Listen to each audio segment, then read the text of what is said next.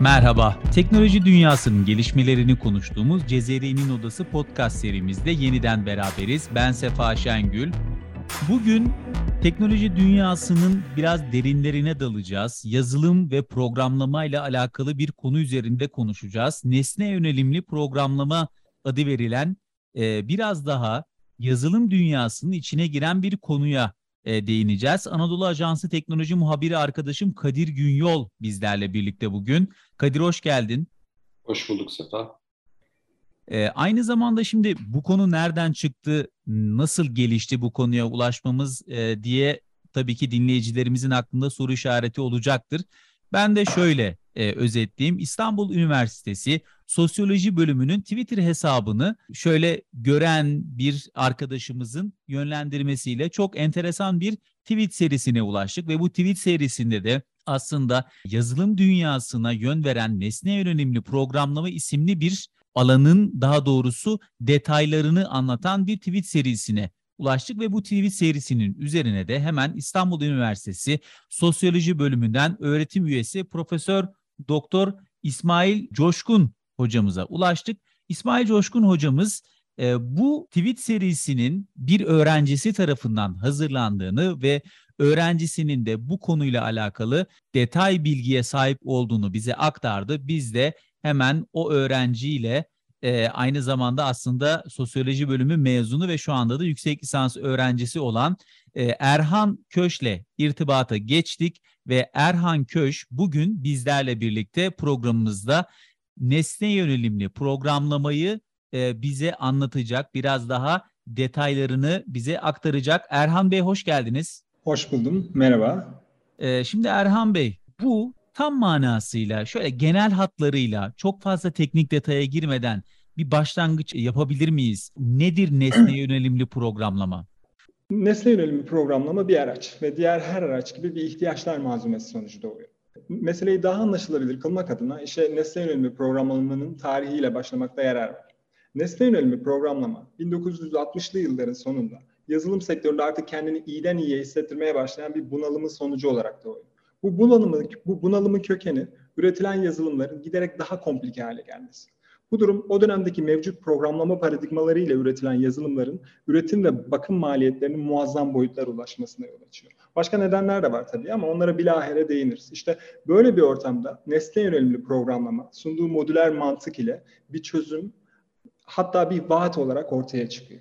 Peki yani nesne yönelimli programlama diyoruz. Şimdi e, bunun bir adı var. Tabii ki bu bir terim. Ben araştırırken gördüğüm aslında şuydu.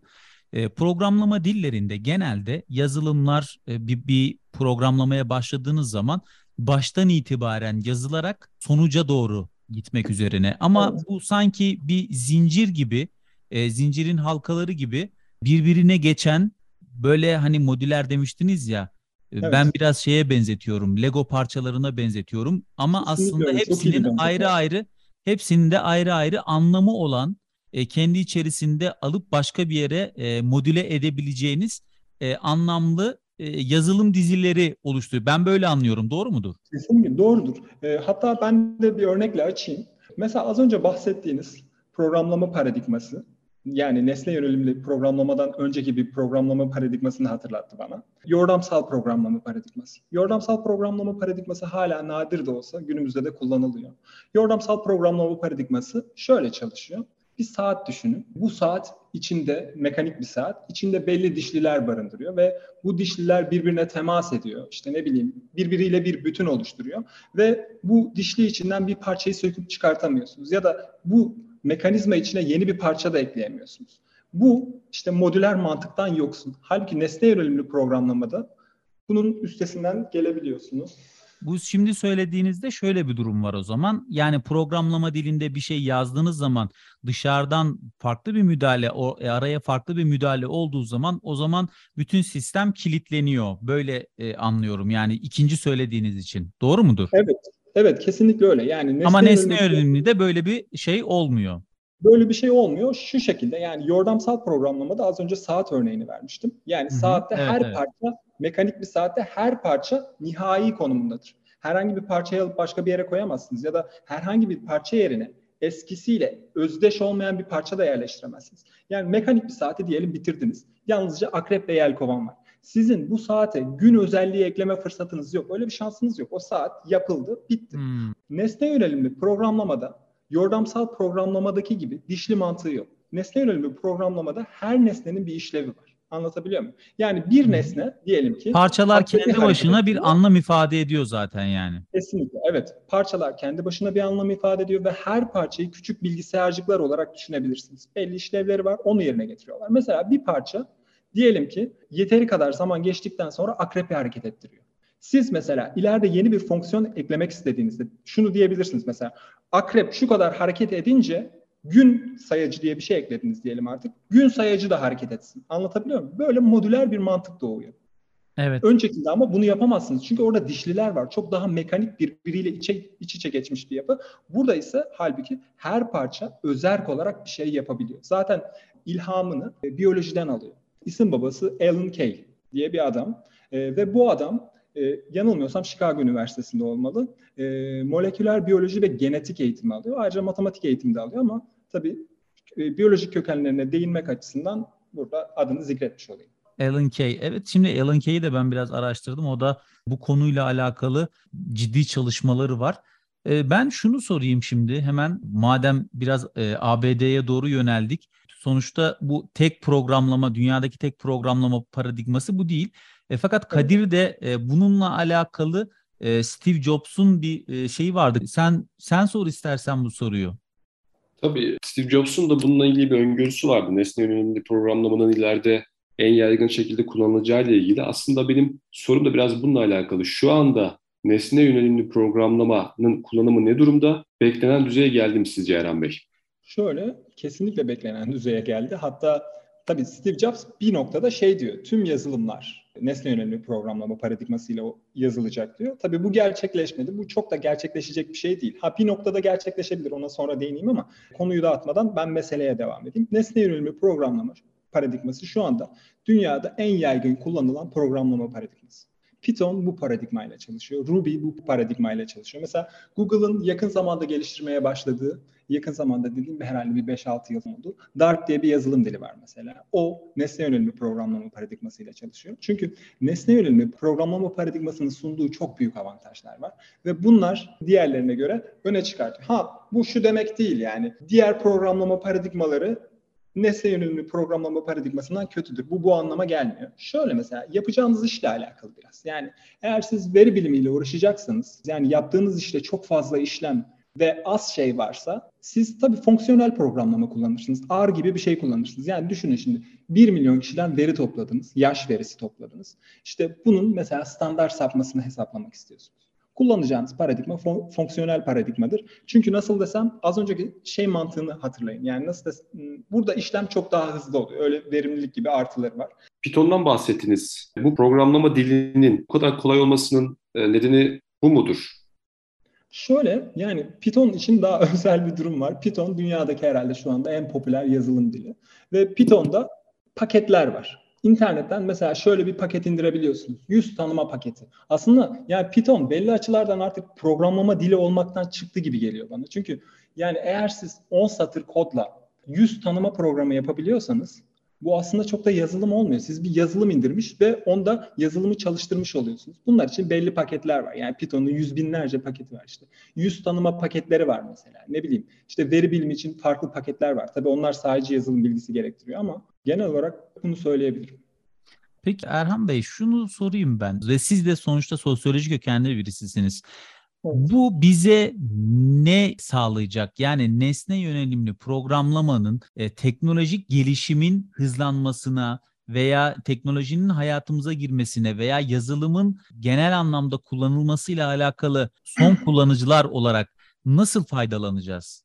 Ben öncelikle yine Steve Jobs'tan bir yere gideyim. Mesela Steve Jobs'ın şöyle bir sözü var. Diyor ki e, Microsoft'ta 200 mühendisin yaptığı şey diyor. Nesne yönelimli program, programlama paradigması ile diyor. 3 kişi yapabilecek diyor kendi garajlarında diyor. Bunu söylemesinde şöyle bir sebep var. Şimdi az önce paketlere değinmiştim.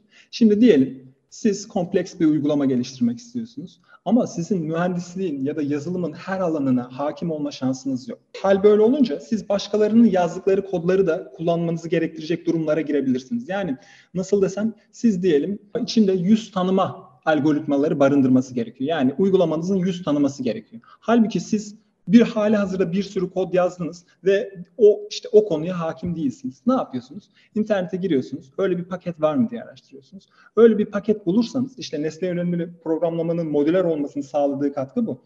İnternetten o paketi indiriyorsunuz ve kendi programınıza yamalıyorsunuz. Bu şekilde mesela işte Steve Jobs'ın öngördüğü gibi garajınızda 200 kişiyle değil 3 kişiyle devasa projeler oluşturabiliyorsunuz. Yoksa eğer mesela bir yüz tanıma programını kendi programınıza entegre, kendi yazılımınıza entegre bir yüz tanıma programını sıfırdan yazıyor olsanız hani kaç satır kod yazacağınızı ben tahayyül edemiyorum. Yani. Peki Eren Bey bu programlamanın negatif eksi yönleri var mı sizce? Evet ben daha dün mesela bir makaleye denk geldim. Bu konunun biraz heveslisiyim ben. Sürekli okuyorum üzerine. Mesela bir araştırma yapmışlar yakın zamanda. 10 tane temel yazılım problemini almışlar ve 27 tane popüler olan yazılım dili üzerinde bu konuyu verimlilik işte enerji kullanımı gibi konular üzerinde, çalışma hızı gibi konular üzerinde bir araştırma yürütmüşler. 10 tane temel yazılım problemiyle. Sonuncu sıralarda yani hem enerji kullanımında verimsiz, hem çalışma hızı yavaş, hep şeyler var sonunda. Nesne yönelimli programlama paradigması ile çalışan yazılım dilleri var.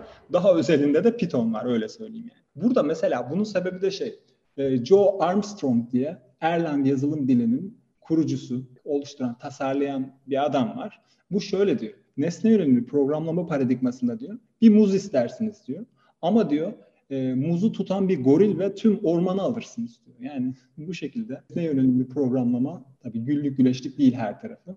Ha burada mesela şeye döneyim. Az önce sorduğumuz bu Steve Jobs'ın öngörüsü meselesine döneyim. Steve Jobs öyle bir öngörüde bulunuyor. Yani bir gün her şey nesne yönelimli programlama paradigmasıyla üretici, üretilecek diyor. Çünkü bunun çok basit bir sebebi var. Hem Steve Jobs hem Bill Gates bir şeyi çok iyi anlıyorlar. O da Moore yasası diye bir yasa. Moore yasasına göre her iki yılda bir işlemci gücü ikiye katlıyor kendini. Yani nasıl desem e, şimdi kullandığımız bilgisayarlar diyelim saniyede bir işlem hesaplıyorsa tabii çok indirgeyerek söylüyorum. İki sene sonra üretilen bilgisayarlar artık iki işlemi de rahatlıkla karşılayabilmeye başlıyor. İşte iki sene sonra bu dörde çıkıyor. Anlatabiliyor muyum? Katlanarak artıyor. Ve Steve Jobs şunu rahatlıkla öngörebiliyor. Diyor ki şu anda diyor nesne yönelimli programlamayı, fonksiyonel programlama ya da yordamsal programlama paradigmasının arkasına koyan şey ne? Verimlilik, enerji tüketimi. Ve Steve Jobs şunu öngörüyor. Diyor ki bu değişecek diyor yani. İşlemci gücü sürekli artıyor. O zaman ben burada bir tartışma açmak istiyorum. Şimdi Tabii, tamam modüler bir şeyden bahsediyoruz ama işte Joe Armstrong'un yapmış olduğu bu eleştiride de şunu görüyorum ki ben ince teknik detayları eklemek istediğimde almış olduğum o paketlerin içerisinde belki de satır aralarında koyacağım bazı özellikleri koyamayacak duruma geliyorum. Onların hepsinin işte bu modüler programda bir parçada bir miras olarak alınmış olması lazım. Eğer o miras olarak alınmadıysa, böyle bir şey yoksa bu sefer bütünün içerisine benim onu e, yazabilmem mümkün olmayan bir hale geliyor diye düşünüyorum. Böyle bir durumla e, karşılaşmam mümkün mü? Şöyle yani ben mesela şu anda Google'ın Dart diye bir yazılım dilini kullanıyorum. Bırakın paketi yani paketi kenara koyun. E, yazılım dilinin içinde otomatik olarak nasıl desem verili olarak size sunulan paketleri bile çünkü hani nasıl desem temelinde onların da paket olduğunu varsayabilirsiniz. Özellikleri değiştirebilirsiniz. Yani sizin başka bir şeye ihtiyacınız varsa ve iyi bir yazılımcıysanız hatta iyi bir yazılımcı demeyeyim yani inatçıysanız bir çözümünü bulabilirsiniz yani. Hani herhalde nesne yönelimli programlamanın önündeki en büyük engel bu verimlilik ve enerji meselesi. Onun dışındaki tüm şeyler Steve Jobs'ın da öngördüğü gibi halledilebilir şeyler gibi geliyor bana. Ee, ben o zaman son olarak yavaş yavaş programımızı kapatırken şunu da sorayım. Şimdi siz de yazılımla çok içi dışlı olan birisi olarak yazılıma bütünsel olarak bakalım. Şimdi bir dedik ya metodolojiler var, e, nesne yönelimli programlama var. Bunun yanında tabii birçok e, programlama metodolojisi var. Peki bu yazılım işine başlamak isteyenlere verebileceğiniz bir tavsiye var mı? Nereden başlamaları lazım? Nelerden uzak durmaları lazım? Ee, sorunuz için çok teşekkür ederim Sefa Bey. Bana iyi bir toparlama fırsatı verdi. Hem de birkaç şeye değinmek istiyordum. Onlara başlamış olurum. Yazılıma başlayacak yeni arkadaşlar üzerinden. Öncelikle yazılım diliyle ne yapmak istediğinize karar verin. Yani siz ne yapacaksınız? Veri bilimiyle mi uğraşacaksınız? Mobil uygulama mı yapacaksınız? Yani C öğrenip de kalkıp mobil uygulama yapmaya çalışmazsınız. Ya da R yazılım diline başlayıp işte ben bir noktada ne bileyim işte Windows için uygulama üreteceğim demezsiniz yani. Anlatabiliyor muyum? Bu tamamen ihtiyaçlarla alakalı. Yani mesela bir uzun süredir şey övüyorum yani burada nesne yönelimli programlama övüyorum. Madem bu kadar iyi neden yani hala fonksiyonel programlama var gibi bir soru da gelebilir. Çünkü ihtiyaçlar yani eğer veri bilimiyle uğraşacaksanız örneğin mesela direkt dil olarak isim verin. R mesela sizin için iyi bir tercih olacaktır. Benim yeni yazılıma yeni başlayacak arkadaşlara en azından kendi deneyimimden hareketle verebileceğim birkaç önemli olduğunu düşündüğüm tavsiyem var. Birini az önce zikrettim. Ne yapmak istediğinize karar verin. Bir projeniz olsun. Yoksa sahiden ilerleyemezsiniz. Yani, yani burada bir segmentasyon konusu öne çıkıyor ve evet. bu segmentasyonda da benim e, nacizane bildiğim işte e, backend, e, frontend veya işte veri, e, araştırma bunlar gibi segmentasyonlar var. Bu segmentlerden bir tanesine en azından hani başlarken gönül verip e, araştırma önceden araştırma yapıp ona göre e, o alanlarda kullanılan ve o alanlarda işinize yarayacak şeylere, yazılım dillerine en azından yönelmek gerekiyor diye. Kesinlikle Doğru öyle, mu anladım? Kesinlikle öyle. Kesinlikle öyle. Yani bir şeye yönelmeniz lazım. Bu bir okyanus yani. Anlatabiliyor muyum? Yani böyle ne yapacağınızı bilmeyerek girerseniz ortada kalırsınız. Yani bir onun peşinden gideyim, bu bunun peşinden geç gideyim olmaz yani. Ne yapmak istediğinize karar verin. Yani kendi alanınıza karar verin. Ondan sonra yapacağınız şey de şu. Diyelim siz mobil uygulama geliştirmeye karar verdiniz. Ne için mobil uygulama geliştirmek istiyorsunuz? Android telefonlar için mi üreteceksiniz yoksa iOS telefonlar için mi üreteceksiniz? Burada bir karar vermeniz gerekiyor. Hangisini seçeceğiniz? Ama başlangıçta bunlar biraz zor kararlar. Yani hani yeni Kesinlikle. başlayan birisinin bu bu kadar detaya inebileceğini şeyin düşünmüyorum. Siz de sonuçta sosyoloji alanında çalışma yapıyorsunuz. Hani insanlar bir şeylere karar verirken ee, en azından bundan değil de genelde şeyden çok etkileniyorlar. Gördükleri, okudukları, tavsiye aldıkları insanların bu tavsiyelerinden veya yakınında, yanında oldukları insanların bu alanda nasıl davrandığından, hangi şeylere yöneldiğinden çok etkileniyorlar. Ben son olarak e, şunu sorup yavaş yavaş programımızı kapatayım istiyorum. Siz e, sosyoloji Tabii. okudunuz ve sosyoloji alanında çalışmalar yapıyorsunuz yazılım toplumu nereye götürüyor? Nereye neye dönüştürecek? Yani bu bunun korkutucu cevapları var. Çünkü artık veri bilimi muazzam boyutlara oluşmuş düzeyde ve veri toplama biçimleri çok korkutucu boyutta. Mesela şu örneği duymuşsunuzdur. Evet. İngiltere'de e, bir alışveriş merkezi bir müşterisinin yaptığı alışverişten işte ne bileyim evdeki bir kadının hamile olduğunu çıkartabiliyor. Anlatabiliyor muyum? Yani bunun evet. çok daha uç versiyonları var. Bu çok korkutucu. Çünkü Google'a giriyorsunuz, veriniz toplanıyor. Başka bir yere gidiyorsunuz, onlar verinizi alıyor. Yani yani toplumu artık çok, yönlendirmeye ve e, tercihlerini yönlendirmeye başladı değil hatta e, çok ileri götürdü diyebiliriz değil mi? Yani günümüzde yani bir sosyal bilimci olarak baktığımda mesele günümüzde herkesin birincil haber kaynağı şey olmaya başladı. Siz söyleyin sosyal medya olmaya başladı. Eğer sizin önünüze onu sunmazlarsa orada yaşanan şeyi sunmazlarsa siz aslında normalde düşüneceğiniz şeyi de düşünmüyorsunuz. Bu açıdan çok korkutucu geliyor bana. Erhan Bey orada size şöyle bir katkı sunayım. Cambridge Analytica skandalı olmuştu. Evet. Onun ardından Cambridge itirafçısı e, Channel 4'a konuşmuştu e, neler olduğu ile ilgili. Orada şöyle bir şey söylemişti. Az önce sizin söylediklerinizi destekleyen bir şey. Biz sizi sizin annenizden, e, arkadaşlarınızdan, akrabalarınızdan daha iyi tanıyoruz. Yani ne demek istiyorum?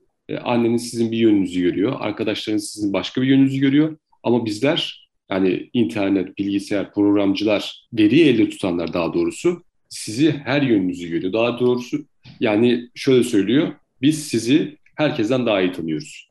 Evet, buna ben şöyle ufak bir ekleme yapayım. Mesela az önce siz söylediniz ya, hayatının başka yönlerini biliyor. İşte ne bileyim ailesi başka bir yönünü biliyor. Bir de onların elinde şöyle bir veri var. Şimdi diyelim sizin bir davranış modeliniz var belli şekillerde davranıyorsunuz.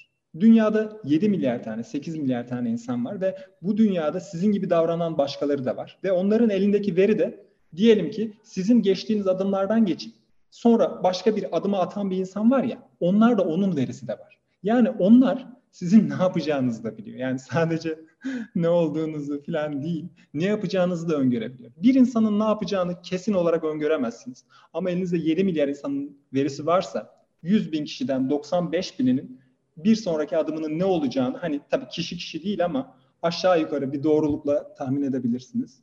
Muazzam bir güç. Evet, toplumsal Kesinlikle. olarak e, bazı şeyleri öngörmek mümkün ama tabii ki insanın doğası gereği e, bilinmezliği, sırrı, zihninin arkasında olan şey, bilinçaltı tabii ki bambaşka bir dünya. İnsanı da belki de e, diğer canlılardan farklı kılan şey bu.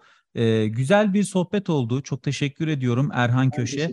Ee, aynı zamanda Erhan Köş Dil Sosyal diye bir e, portalın da genel yayın yönetmeni. Şu anda çok e, sık içerik giremeseler bile orada hem e, sosyoloji hem felsefe hem tarih e, hem de böyle teknolojinin dünyaya e, dokunan kısımlarıyla alakalı, toplumla ilişkisine alakalı e, güzel yazılar var. Ben de araştırdım. E, dinleyicilerimize de tavsiye ediyorum. Dilsosyal.com.